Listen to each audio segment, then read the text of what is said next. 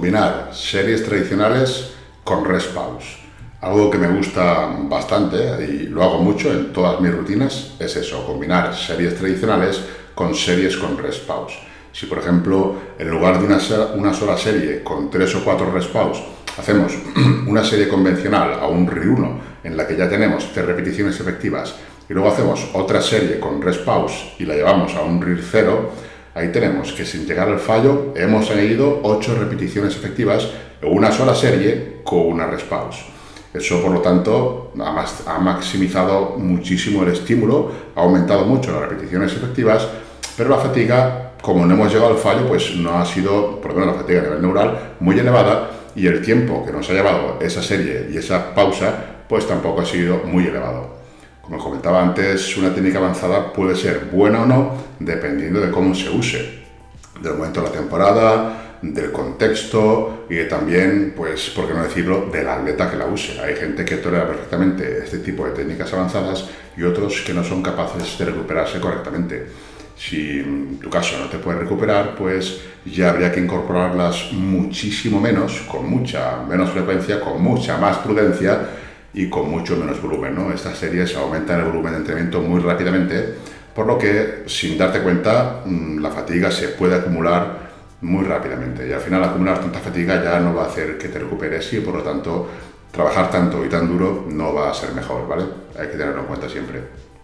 Otro punto importante y que conviene recalcar de nuevo es que ese tipo de técnicas avanzadas tampoco va a ser recomendable ni útil en sujetos novatos, ni tampoco, por ejemplo, cuando retomamos el entrenamiento después de un periodo de descanso o un parón, por el motivo que sea.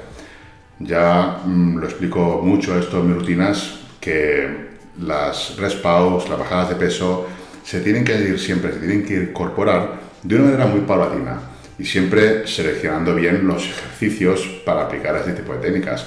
No lo apliques en sentadillas porque mm, no va a ser lo más eficiente, aunque puede serlo, depende del contexto, pero por norma general pues no sería el mejor momento para aplicarlo, ¿vale? Como he dicho antes, elegiríamos ejercicios en los que nos den más seguridad y más facilidades a la hora de aplicar este tipo de técnicas avanzadas.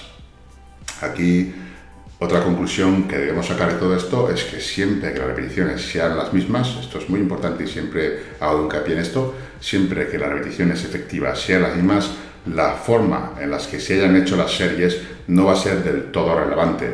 Lo más relevante va a ser las repeticiones efectivas las formas en las que se han hecho las series, las veces que se ha llegado al fallo muscular o no, o el tiempo que se ha empleado en, entrenando, eso va a determinar otra serie de factores como la fatiga a nivel neural o a otros, otros muchos niveles. Pero en cuanto a hipertrofia, mientras que las repeticiones efectivas sean las mismas, deberían haber siempre unas ganancias similares.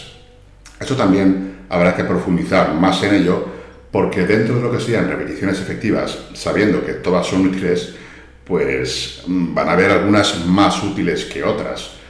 Repeticiones efectivas que están lejos del fallo quizá no sean tan útiles como repeticiones efectivas que se acerquen más al fallo.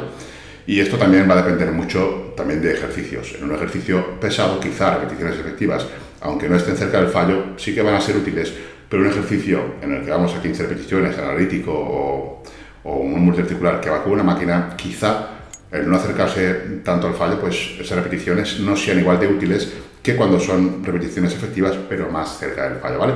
Todo esto es muy matizable, pero aún así el tema de repeticiones efectivas es interesante, es útil y es, incluso siendo distinto, es muy similar. O sea que al final ya es por hilar muy fino, pero que sepáis que la posibilidad está ahí, ¿vale? Que pueden haber detalles que, yo siempre digo que son las mismas repeticiones, pero en realidad mm, dentro de una homogeneidad en lo que sería la manera de hacer las series.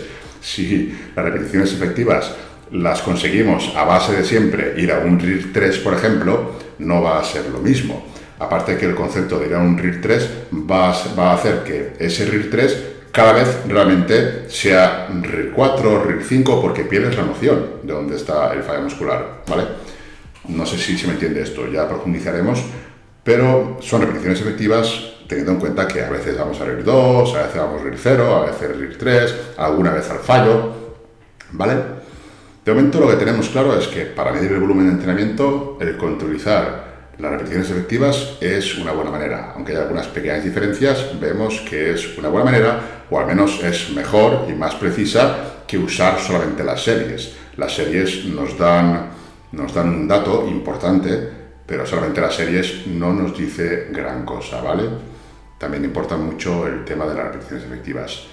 De mismo modo que hemos visto que no va a ser lo mismo ni en fatiga ni en estímulo una serie a un RIR 3 y una serie al fallo, tampoco van a ser lo mismo una serie a RIR 3 o una serie al fallo, ni en estímulo ni en fatiga. Por eso contar series, solamente series, es un dato que no, no me dice demasiado, ¿vale? Yo prefiero ver los gráficos y ver las repeticiones efectivas. Otro punto que hemos visto en, estas, en estos últimos vídeos es que tener las series lejos del fallo va a hacer necesariamente que aumentes la cantidad de series necesarias para conseguir unas determinadas repeticiones efectivas. Si por ejemplo quieres conseguir 50 repeticiones efectivas en una sesión de entrenamiento, puedes conseguirlas haciendo 10 series a un RIR 0 o haciendo 17 series a un RIR 3. En ambos casos tendrías 50 repeticiones efectivas, pero en un caso harías 10 series y en otro caso 17 series. Serían, en teoría, tal como cuenta la gente, un volumen de entrenamiento muy distinto, pero tal como lo valoro yo, sería un entrenamiento muy similar. Aquí hay que tener en cuenta eso. Cuanto más repeticiones dejemos en reserva, más series vamos a tener que hacer. De ahí la relación esta de intensidad-volumen que hacen algunos, con muy buen ojo por cierto, en que cuanto más intenso trabajas, menos volumen puedes hacer, ¿vale? Esto se explicaría también con toda esta teoría de repeticiones efectivas y con estos ejemplos. Luego tenemos que el usar una técnica de intensidad o no usarla ya es algo que se tendrá que valorar en base a, por ejemplo, el tiempo de que dispongamos en el entrenamiento, las preferencias personales, si el ejercicio lo permite o no, porque no todos ofrecen seguridad para poder usar técnicas avanzadas con garantías, ¿no? Y bueno, también muchas otras cuestiones, lo adaptado que estemos a, a las técnicas, nuestros gustos personales, si no me gustan hacer bajadas de peso, ¿por qué las tengo que hacer? O al contrario, si me gustan y veo que progreso, pues puedo abusar de ellas un poco más y veo que me recupero bien. El usar técnicas avanzadas, por el simple hecho de usarlas, no va a hacer el entrenamiento mejor, pero tampoco lo va a hacer peor. Lo que hará que el entrenamiento sea mejor o peor será la manera en la que usemos las herramientas que tenemos y de forma inteligente. Si usamos las herramientas de una forma inteligente, pues vamos a progresar y va a ser mejor. Si usamos herramientas que en teoría son técnicas avanzadas y deberían hacernos mejorar, pero las usamos mal, no vamos a mejorar y esas técnicas no nos van a servir, ¿vale? El tema es conocer las diferencias, las similitudes, las ventajas y las desventajas y a partir de ahí usar un tipo de serie u otro según nos interese. Yo creo que aquí con estos vídeos tenemos las herramientas para ver si nos va a interesar usar un tipo de serie y otro y el que conseguimos, dependiendo de cómo usemos, un tipo de serie u otro. Pues nada, eso es todo sobre este tema y te dejo aquí el siguiente vídeo del curso. Si te apetece ver algo sobre suplementación, aquí tienes la guía de suplementación y no olvides suscribirte y darle a la campanilla para que YouTube te avise. Una manita arriba y nos vemos en el siguiente vídeo. Un saludo.